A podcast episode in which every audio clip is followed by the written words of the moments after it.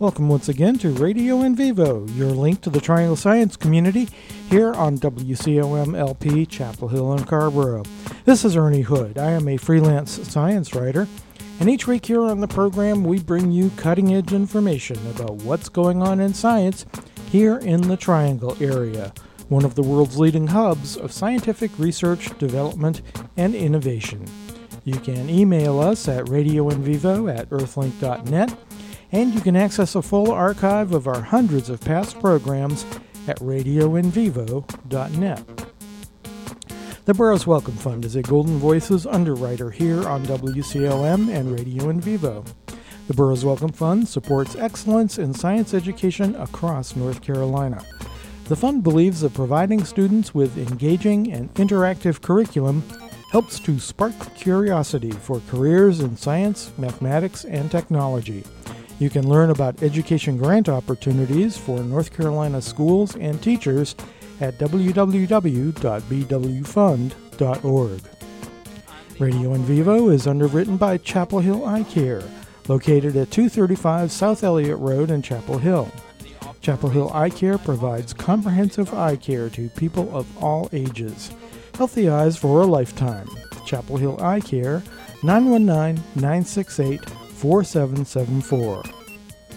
Radio in Vivo is also underwritten by the Triangle Center for Evolutionary Medicine, or TRISEM, a nonprofit center exploring the intersection of evolutionary science and medicine. TRISEM is jointly operated by Duke University, the University of North Carolina at Chapel Hill, North Carolina State University, and North Carolina Central University.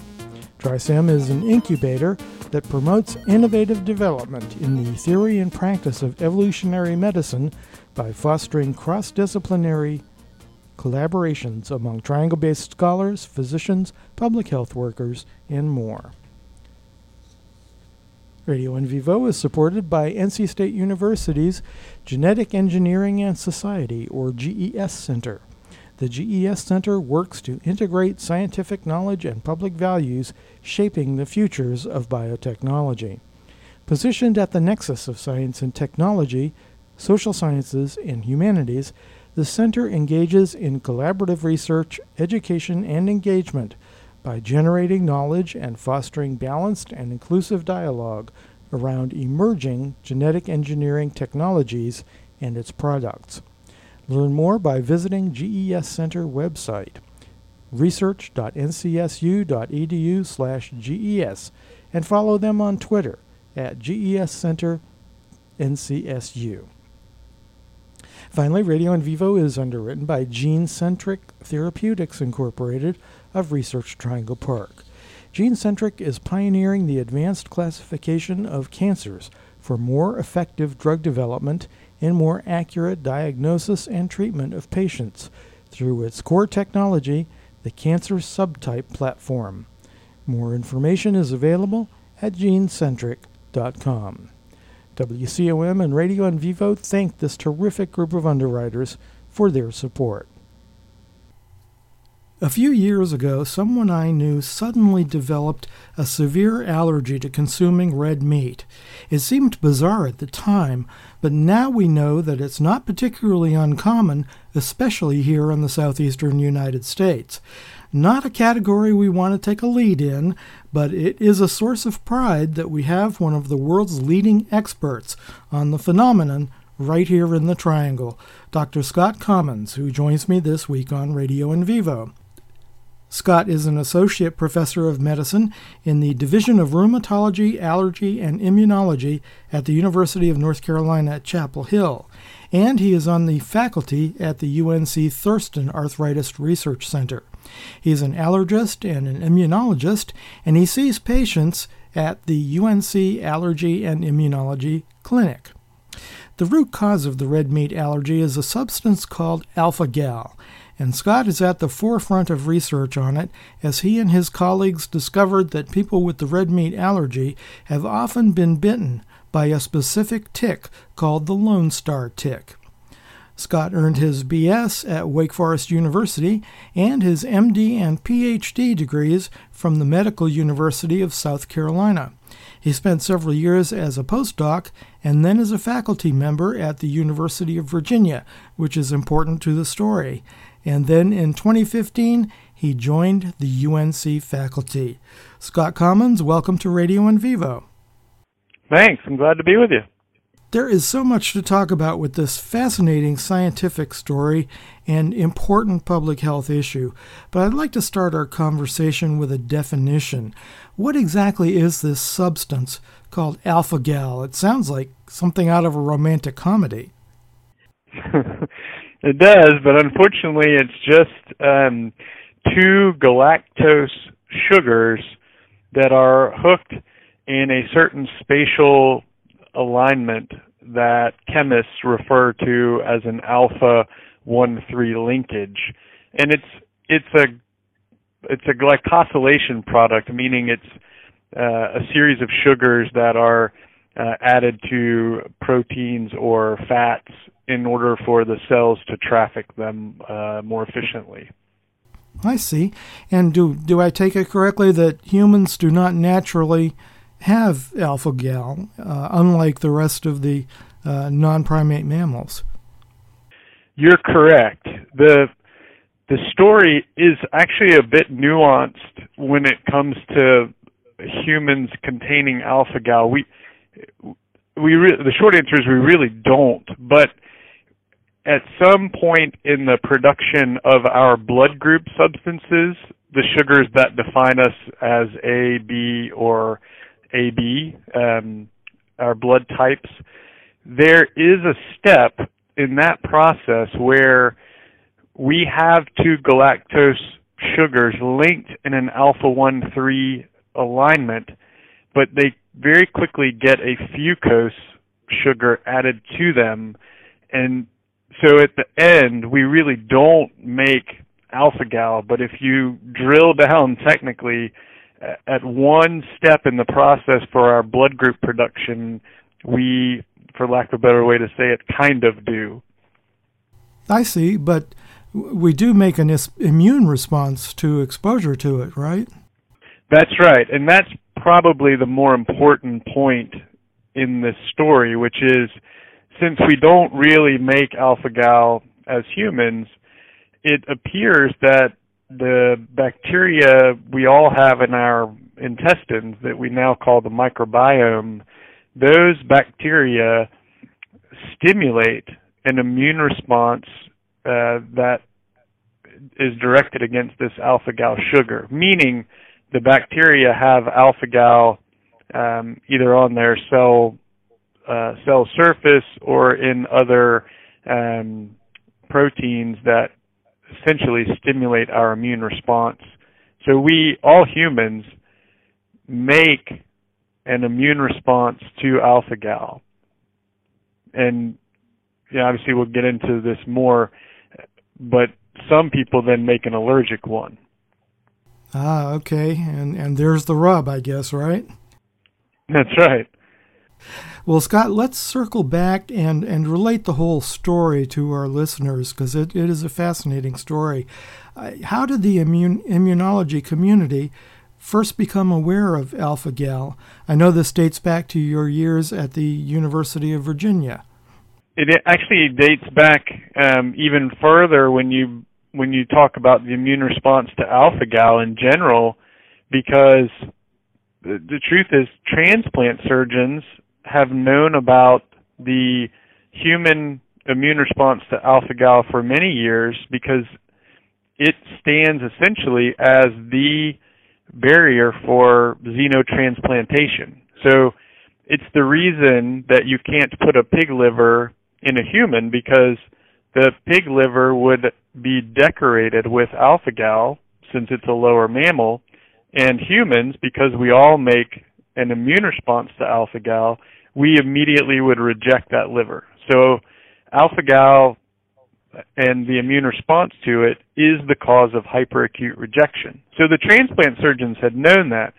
The the portion of this story that's uh, fairly new uh, is the idea that humans could make an allergic response to alpha gal.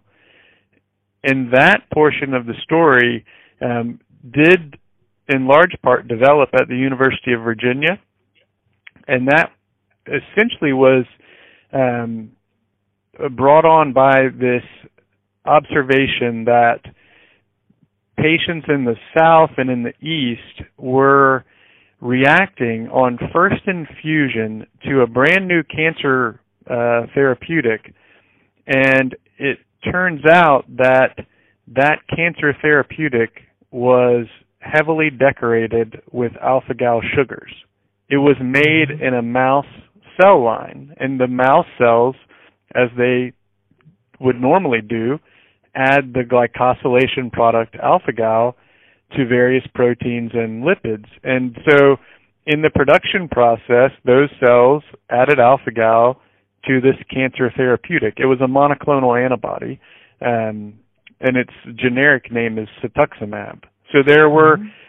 there were humans reacting to cetuximab throughout the South and in the and in the East, and it was a first infusion type of reaction, meaning they'd never seen that medication before and they were having severe reactions, not just hives or itching. They were having significant decreases in blood pressure. There were even a couple of deaths associated with cetuximab based reactions. And the initial um, understanding and investigation of what was causing those reactions happened at the University of Virginia with my um, former mentor, Dr. Platts Mills, in his lab, and they identified that it was alpha gal on the surface of cetuximab and that the patients actually had an IgE antibody that recognized alpha gal, and that was the cause of these first infusion reactions. Well, that that's fascinating. So it was a real detective story, you know, looking at a seeing a pattern and trying to uh, uncover what was going on with it. Yeah, and part of that we or, or um, Dr. Platts Mills and, and the group at the time worked very closely with the company that was producing cetuximab, and when they believed that that alpha gal could be the issue, they actually went back to the company and said, "Look, could you make another version of this cetuximab that is produced in a cell line which doesn't glycosylate with alpha gal, that would allow us to check and see if the the binding that we're seeing uh, goes away. And that and those experiments um, were performed and showed that exactly that when cetuximab was produced without alpha gal, the patient serum no longer recognized um, the molecule demonstrating that really it was uh, alpha gal that, that was the key um, epitope. So, how did you and your colleagues uh, subsequently connect the dots from cetuximab reactions to red meat allergies? Yeah, and that and this is I think one of the great lessons for people that are starting in science, which is that um, sometimes it's it's serendipity and and a prepared mind, but what really happened is we were learning a lot about alpha gal, and these observations with the cetuximab story were really already underway when I joined Dr. Platts Mills' lab. So I, we were all kind of reading a fair amount to bring ourselves up to speed on this on this alpha gal immune response and we were aware at the time that alpha gal was made by all lower mammals and not present in humans. So when we started to see just a few patients in the allergy clinic who reported to us an idea that perhaps they were allergic to beef and pork and lamb, um, we, by virtue of having having that alpha gal related knowledge very current for us, we sort of ran uh, with the idea that, gosh, could this, could these patients' food allergic reactions be explained by the cross reactivity and presence of alpha gal in all these various mammalian meats. So because we had the test, the blood test for the cetuximab allergy, which turned out to be alpha-gal, we essentially ran that same blood test on these new patients who were reporting the food-based reactions, and sure enough, they were all positive as well. So that's really kind of how that came together. That must have been quite a eureka moment at that point. It was.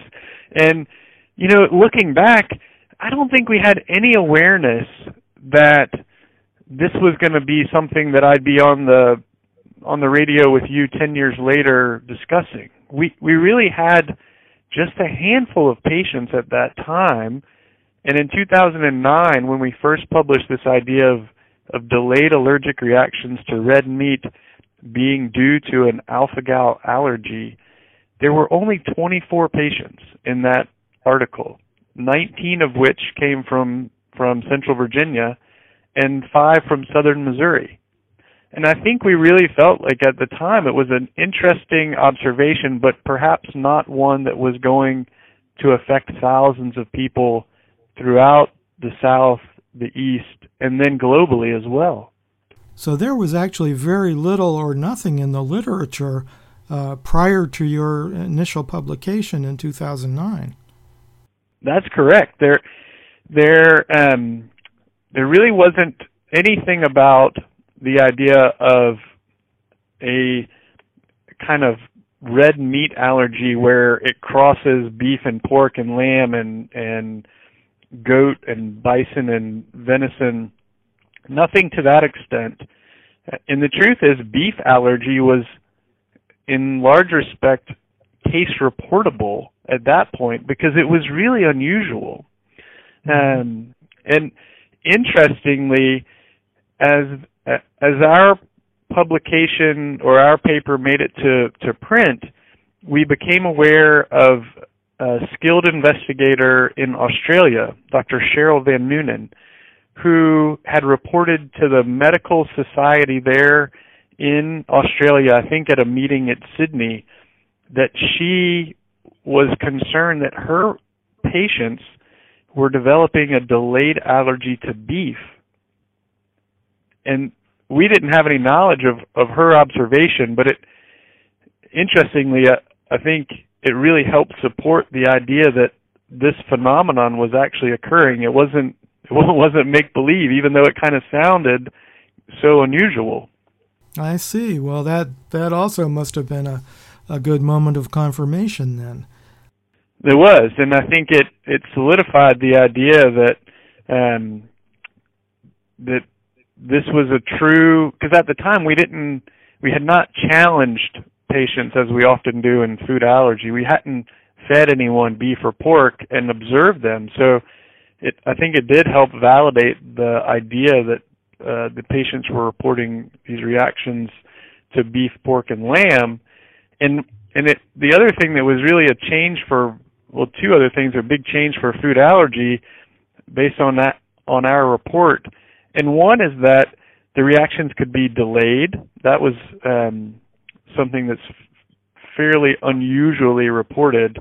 And secondly, that they were all, all the patients we had at that time were adults.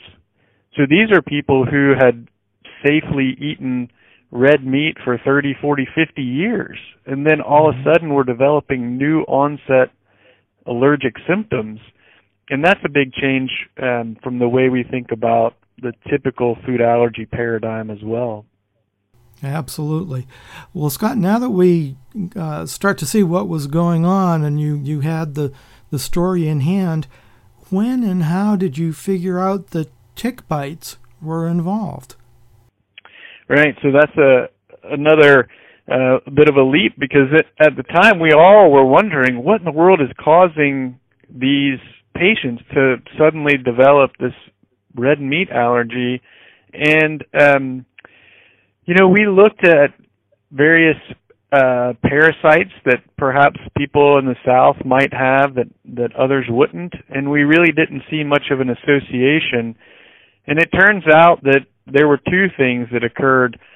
One is we began to try to map the places where we had identified patients with this meat allergy, but also where our colleagues and other allergists had reported to us that they were also finding patients. So, you know, this is a year and a half, two years later after the initial report, and if we we were looking for maps that might overlay uh, or at least um, be similar to that that geographic uh, expanse, and mm-hmm. it turned out that Rocky Mountain spotted fever was one of those maps that really meshed with the places where we were finding or hearing about um, patients developing these allergic reactions. And so that was one thing. So it started us thinking about ticks.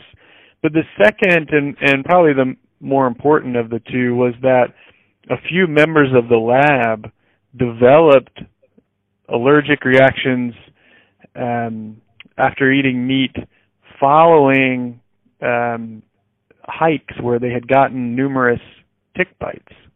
And so that was the, I think, the real um, idea that we should actually go back and begin to ask our patients now about tick bites and their outdoor exposure history because we really had not taken any of that information when we were first enrolling folks because of their meat allergy. And when we did that, we found a significant association. Greater than 90% of our of our study subjects had um, reported either tick bites or chigger bites or seed tick bites, and that really began to cement for us the idea that this possibly could be ticks. So, how did you uh, then discover uh, that it seems to come specifically from the Lone Star tick, at least in this region? So that also was the was doing some mapping and and trying to identify which ticks would be the most likely culprit ticks, and the the distribution of the Amblyomma americanum, which is the Lone Star tick, really fit perfectly with the maps that we were generating um, from patients who were being reported to to have developed this, and then we've also we began to ask patients to bring in the ticks that had bitten them if they were able to, and then um, some of the lab members uh, who had uh, multiple seed tick bites, we were able to send those ticks off for analysis, um, and they came back as as Lone Star tick nymphs as well. That that's fascinating. It, it's amazing that it would strike so close to home and allowed you to gather some uh, important evidence. Yeah, it, it's true. We we really benefited from having people who were uh, close to us scientifically and and in the lab to be able to work on our tests and um, in many ways kind of fine tune the assays for detecting the the allergy. And uh, I understand that in other parts of the world, people have actually developed the red meat allergy from the bites of other breeds of ticks. That's kind of scary. You're right. So, in thinking about Cheryl Van Noonen, for example, the um, the investigator in Australia who had reported this uh, around the same time we did, she also was concerned about tick bites and they in Australia they don't have Lone Star ticks at all. They have a, a version of Ixodes um, and Ixodes holocyclus, I believe. Um, and then we were hearing of um, patients being found by a, colleague and collaborator of, our, of ours in southern Sweden, where again they don't have um, Lone Star ticks. So I agree with you. It it raises the possibility certainly that um, I don't know if all ticks can do this, but but we certainly know of many species that can. I see. So fortunately, within the the sound of our voice, as it were, the Lone Star tick is really the culprit. Correct. Scott, tell us about the alpha gal free mouse model that you have developed. Uh, what types of studies have you conducted with it, and uh, what has that model told you uh, as you've been working with it? One of the reasons we really felt as though we needed a mouse model, and you're correct, we use mice that are deficient or uh, engineered knockouts for alpha gal in hopes that then they would, as humans, be able to develop an allergic response. So we use alpha gal deficient mice with the idea that it's really difficult to isolate tick bites in humans. And obviously we can't go putting ticks on humans to test our hypothesis that tick bites cause this allergy. So I think the in my mind one of the primary uses of the mouse model is to really ask the question when someone goes into the woods and gets tick bites and develops this allergy, how do we know it's not from poison ivy or ant bites or mosquito bites or something else, some other exposure that one might have outdoors. So the mouse model allows us to isolate that. And what we have seen in uh, in this model um, is that when we inject a tick salivary gland extract, which our collaborator um, Dr. Uh, Karim at the University of Southern Mississippi uh, prepares for us, we see a nice um, rise in the allergic response uh, of these mice after usually we have to inject the tick salivary gland extract over uh, several weeks and, and various time points, but they become essentially immunized um, against alpha gal. And so I think the the initial uh, piece of data that is the mo- is quite telling from this is that these mice in fact do replicate the IgE response we see in humans following tick salivary gland extract immunization. So I think it really makes and solidifies the point that ticks can certainly do this. And secondly, what we've seen is in those mice that we've immunized with the salivary gland extract, if we then feed them pork meat, they develop an allergic response similar um, to humans in that it's it's a bit delayed. They don't develop it within the first five or ten minutes. It's it's often half an hour, forty five minutes later. Um, mice don't necessarily get hives and and have trouble breathing. They they often will have a decreased body temperature as their measure of an allergic reaction. They do itch as well, but they don't they don't get um, the swelling and redness often that we associate with humans who have an allergic reaction. So we my point is that we measure the allergic response a little differently in mice, but it for all the world looks very similar to um, the same mechanism that we're seeing in humans. Well, and I know these experiments uh, have helped you to kind of unlock the mechanisms uh, involved with this. Uh, for example, have you been able to determine how the tick introduces the alpha gal into humans? Um, we have not yet, but that is the next. Literally, the experiments that are going on now are, um, as you say, we've been feeding these, uh, or Dr. Karim has been feeding these ticks on um, typically sheep's blood, so um, uh, a mammalian source of alpha gal. And I think um, that you've correctly indicated what the model will allow us to test is can we now feed these ticks on, say, a, a, a chicken or reptile blood, something that is a non-alpha gal source, and then repeat the experiments and see do the mice still develop the same allergic response.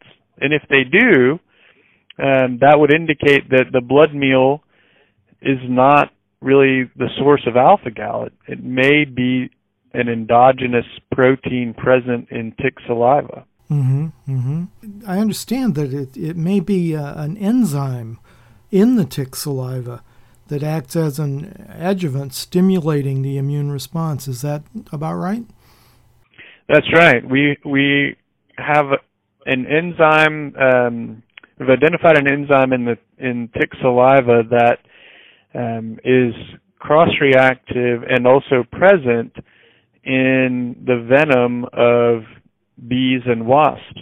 And certainly, folks are are familiar with the idea that that people who are stung can develop an allergic response to um, bee or wasp sting. And mm-hmm. given that cross reactivity, or um, actually the the shared presence of this enzyme, we're we're concerned um, that this could be one of the possible culprit enzymes, and and as you indicated, perhaps it works as an adjuvant to sensitize humans to alpha gal that might be present also in the in the tick salivary gland. I think at the moment our our unanswered question well we have we have many unanswered questions but one of the biggest ones is to say um, is that alpha gal coming from the blood meal or is it already there in the tick saliva Sure, that makes sense. Well, uh, in in looking into this, Scott, I uh, was fascinated to see that uh, there is some thinking also that the tick's microbiome might be involved in that it may have changed somehow. Yeah, you know that does concern me because I think we all wrestle with this question of why are these reactions? Why is this allergy happening now? what has changed? And you know, when you talk to patients that have this allergy, many of them are were raised in the South and lived out lived in in the country and and enjoyed the outdoors and have a long history of tick bites. But yet they've just recently developed this meat allergy. And so it makes you wonder has something changed about the tick? And if so, could that explain why someone who may have been bitten by ticks for 50 years all of a sudden develops an allergic response? Um, and I think the the microbiome of the tick is one of those possible changes. And what about the potential role of the human microbiome? Well, and I think that's a great point. It, there may be something about the the and a certain individual's human microbiome that may be altered in a way, whether it's a course of antibiotics that then you get a tick bite after, and now your microbiome is a little different, and so you actually do make an allergic response to that tick bite. I, I think that's an excellent um, idea, and and we're certainly open to the possibility that perhaps it's not the tick at all that maybe there maybe the change, so to speak, is happening on the human side. The when I think about that, you know, the to me what we have to wrestle with is what is happening in the U.S. that could also be happening in southern Sweden, Europe, and Australia at about the same time. And and so in many ways putting together a coherent hypothesis that involves all these disparate um, geographic locations is really a challenge. I bet. Is there any thought that climate change may be involved? Climate change has been um, has been floated as a potential idea, um, as have uh, pesticides, and the idea that um, perhaps some of these tick-based repellents that we use um, could have caused subtle changes in in the tick. They call it the sialome, so the the um, salivary gland microbiome, so to speak. That this is a a site of uh, fairly rapid um, uh, mutation and change, so that perhaps the tick sialome has changed in response to some of the ubiquitous tick repellents. Well, there's a another scary thought. yeah, it's true. You are listening to Radio in Vivo, and my guest today is Dr. Scott Commins, an allergist and immunologist from UNC Chapel Hill, and we are discussing red meat allergy.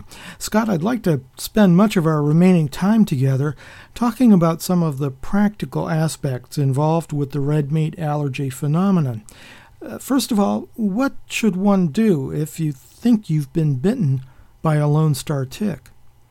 Well, I think the first thing to do is um, to try not to worry too much because the truth is many people are bitten by lone star ticks and ticks in general, but only a very few we believe actually develop an allergic response.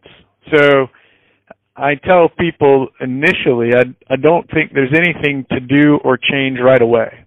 But certainly um keeping the tick is not unreasonable and um then just perhaps being aware of um, the possibility that a new onset case of hives or itching or GI distress could be related to the development of a new food allergy. And if that were to occur, then I think it's time to worry about getting a blood test done to try to see if perhaps that the diagnosis of alpha gal allergy is um, appropriate. Will the Lone Star tick uh, adhere and swell uh, when they bite you, as as other ticks do? Yes, they will latch and feed um, and take a blood meal, and so when that when the adult ticks uh, feed on a human, um, they can essentially grow in size multiple times and become engorged with blood. And that is more typical of the later stages of the Lone Star tick and other ticks as well. Often the the ticks that are quite small that that are commonly referred to as seed ticks, which are the larval form, even if they uh, attach um, and feed, they don't become significantly swollen to the eye. Well, are there uh, any particular identifying features uh, of the Lone Star tick that we should be aware of? Yes, the female adults have a white spot on their back, and that's where the Lone Star uh, moniker comes from.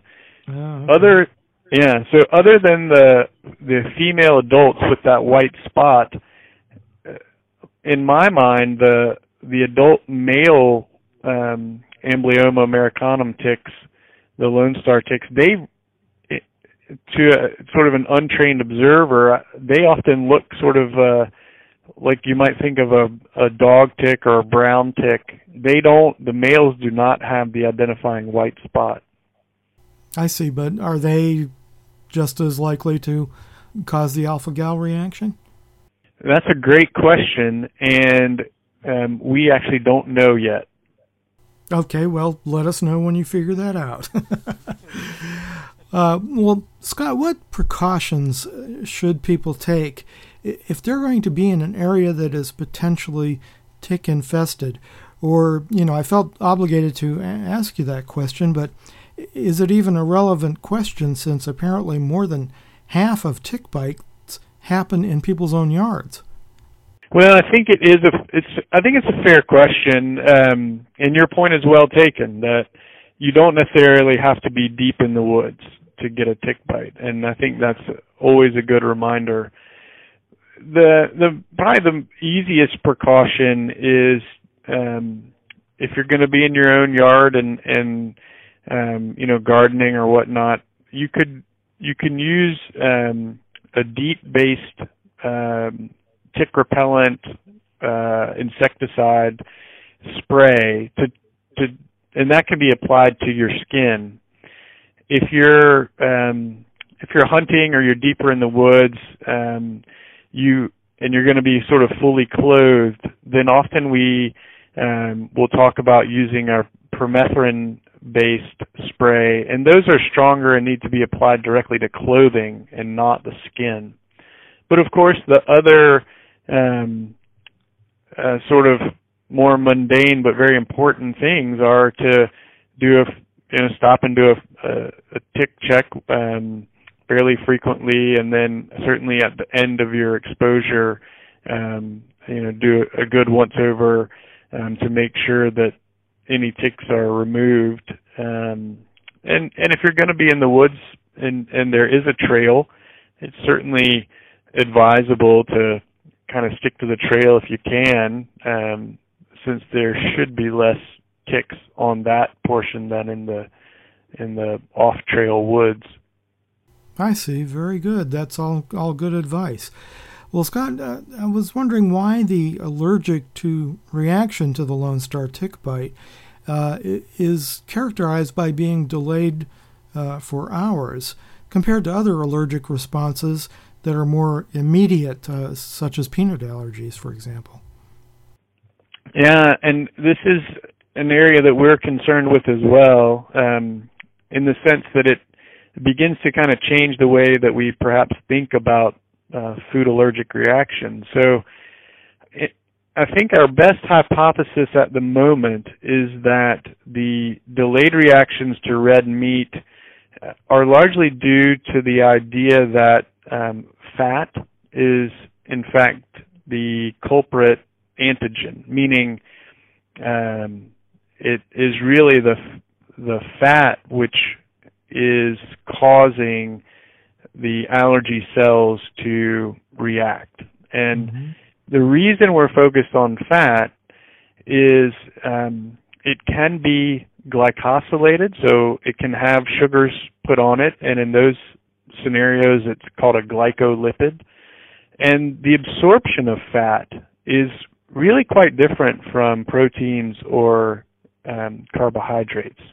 So fat is packaged ultimately into small spheres and is absorbed across uh, the brush border of our intestine in a very deliberate way.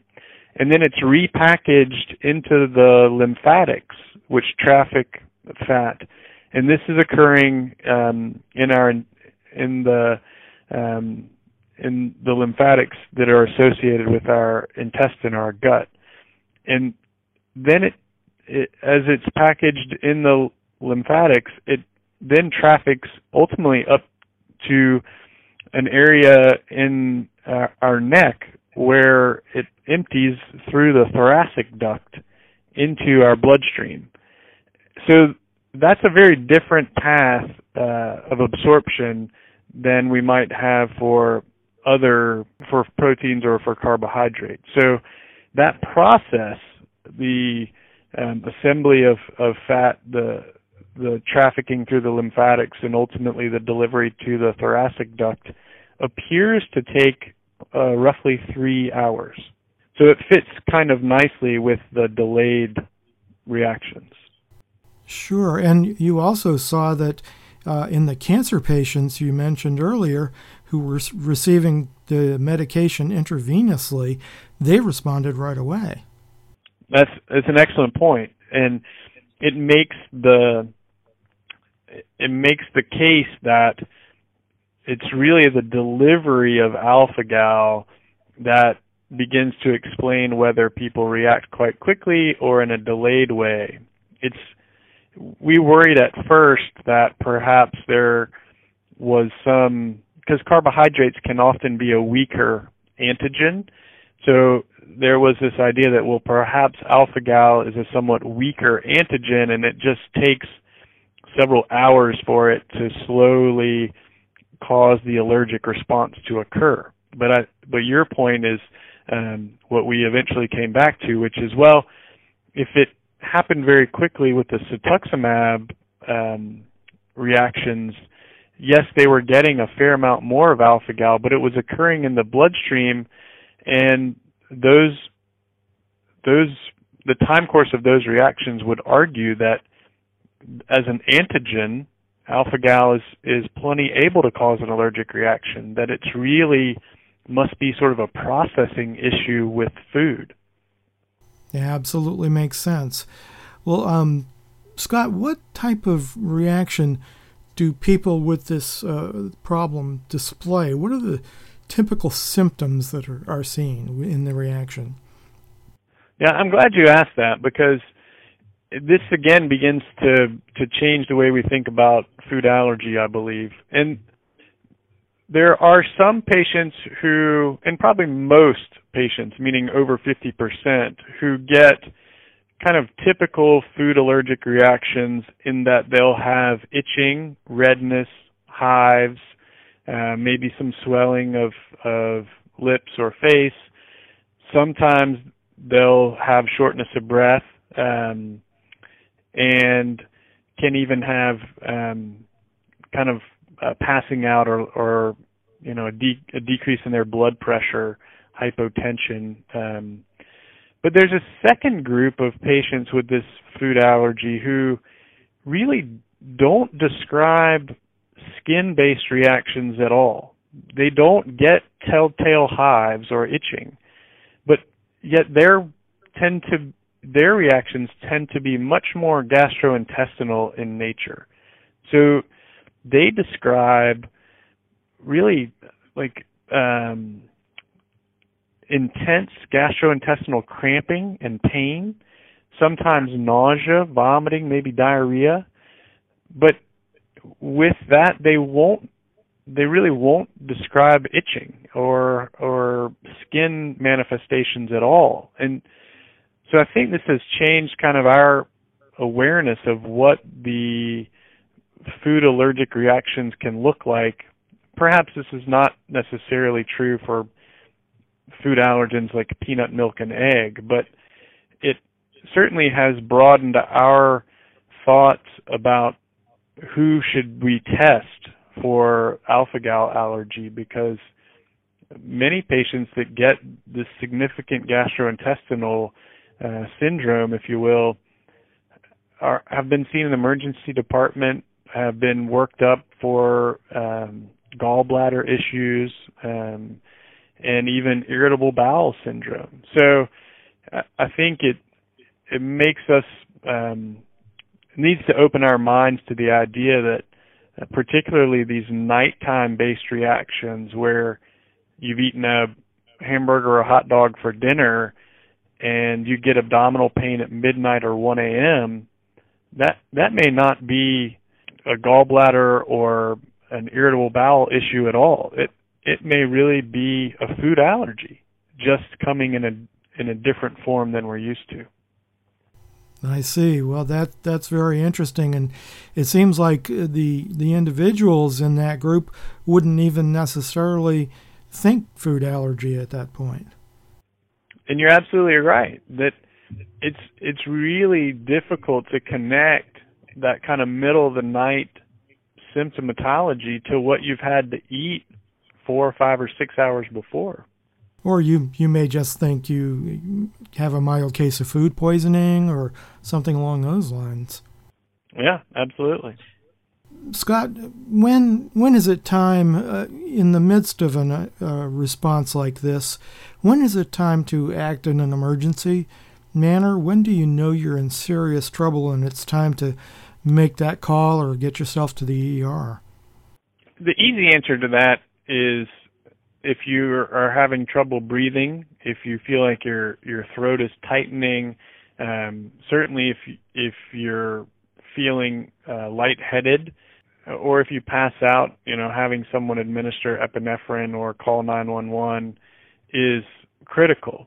Um, cough is one of a of a worrisome symptom to me as well because it often means that there's something um, bothering the upper airway uh, pathway, um, and so often in a in that kind of scenario, when we add cough to um, hives, then we would please you know move forward with um, the auto injector.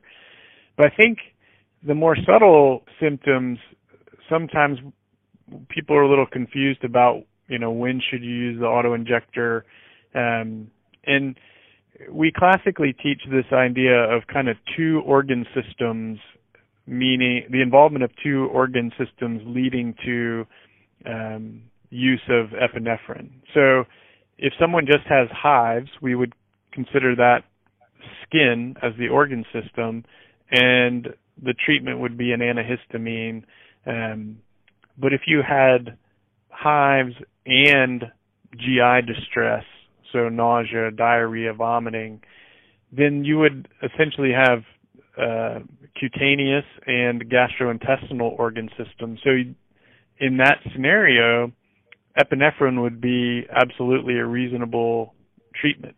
Um, and obviously with respiratory stuff, um, when the airway is concerned, we don't wait for a second organ system. I see. Well, that that's very good advice. Well, um, Scott, is there any treatment available for the red meat allergy? Uh, for example, is desensitization uh, available, such as has been developed right there at UNC for peanut allergies? At the moment, no. We're obviously very interested in a desensitization-based um, treatment, since as you as you mentioned, we we have done that here for um, peanut as well as some of the other uh, childhood food allergies. So we're we're curious to figure out what what form that would look like for our alpha gal allergic patients. I think one of the one of the hurdles is the known association of red meat intake with various uh, diseases such as heart disease or cardiovascular uh, issues, high cholesterol, what have you. So I don't, we don't want to be recommending um, at this point in time, you know, daily beef fat um, for our patients. But I do think that there are ways that we can innovate around the desensitization approach and find the appropriate um, form of alpha gal that we could use, and so we're we're working to do that. I think the other approach we're concerned with is, and this gets back to the the idea of the venom allergy that we talked about, which is could we find an enzyme or adjuvant that we could um, use to do allergy shots for tick bites in the same way that we do allergy shots for bee or wasp allergy. I see. Well, that that will be interesting to follow that line of research. I guess uh, it's it's a fortunate thing that, uh, and correct me if I'm wrong, but apparently this allergy is actually transient in many people, and uh, eventually, in a lot of people, will just resolve. That's correct and and the idea that the allergy begins to to fade or resolve on its own is something that we've seen um, kind of over and over again in our especially in our patients who don't end up with sort of weekly daily tick bites. The occasional tick bite uh, victim is someone whose alpha gal allergy is more likely to go away at least in the studies we have so far the problem with that is that an additional tick bite seems to sort of reset the clock meaning mm. your your blood test becomes quite positive again and you've just now added say another 2 years on um, to seeking resolution of the allergy and it and that, it's in that vein that we are thinking about the idea of could a tick based allergy shot prevent that recurrence or that um, reinoculation, if you will, of the subsequent tick bite and then prolonging the condition of the red meat allergy. So uh, it's possible to uh, ultimately uh, provide a vaccine uh, after someone has already been diagnosed. Is that what you're telling me? That's what our hope is, yes. Okay, great. Well, uh, here's hoping that that works out. Uh, and are you actively uh, studying that at this point? We're, and this is another use of our mouse model. So we're trying to identify what the culprit enzymes or proteins are in tick saliva, and and that I think was the source of our discussion earlier. Um, you know, have we found one of the adjuvants, and if so, can we then immunize patients in a in an allergy shot type of regimen so that when they're exposed to that enzyme again that they don't make an allergic response meaning that the that the red meat allergy would then still be resolved. Is it possible to have a a mild form of this allergy? Yes it is. And um i'm i'm glad you brought that up because some patients become very sensitive to alpha gal in various forms, not just meat, but perhaps in dairy as well, even gelatin, um, and then further downstream um, products that may contain certain mammal sources as well. But other patients who um, have this allergy really are not overly sensitive, and if they are able to avoid large amounts of red meat, then they do quite fine. And they may even be able to have dairy in their diet, perhaps a, a, a bite of bacon, if you will, or something along those lines without a significant clinical reaction. So it's as if there's a continuum of sensitivity. Sure, which I, I would assume that's true of basically of all allergies. You're right, and and we see that in the childhood peanut, tree nut, milk, and egg allergies, where you know some some children have difficulty being on an airplane where um, there's peanut powder or dust, but yet other children can safely consume something that is labeled may contain or processed in a facility. So you're right, there is this continuum throughout much of the allergic disease um, world. Scott, in terms of the public health aspects, uh, how many people uh, seem to have red meat allergy, at least in the U.S.? Uh, what kind of population are we talking about?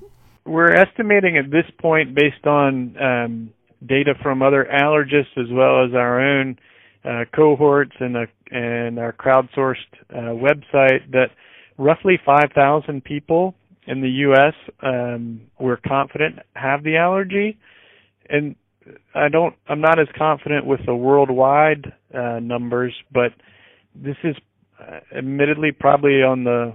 It's probably a conservative estimate. Um, so I think it's it's clearly expanding from the 24 patients that we had identified in 2009, but we're not quite sure of uh, the full scope of how many people are affected at this point.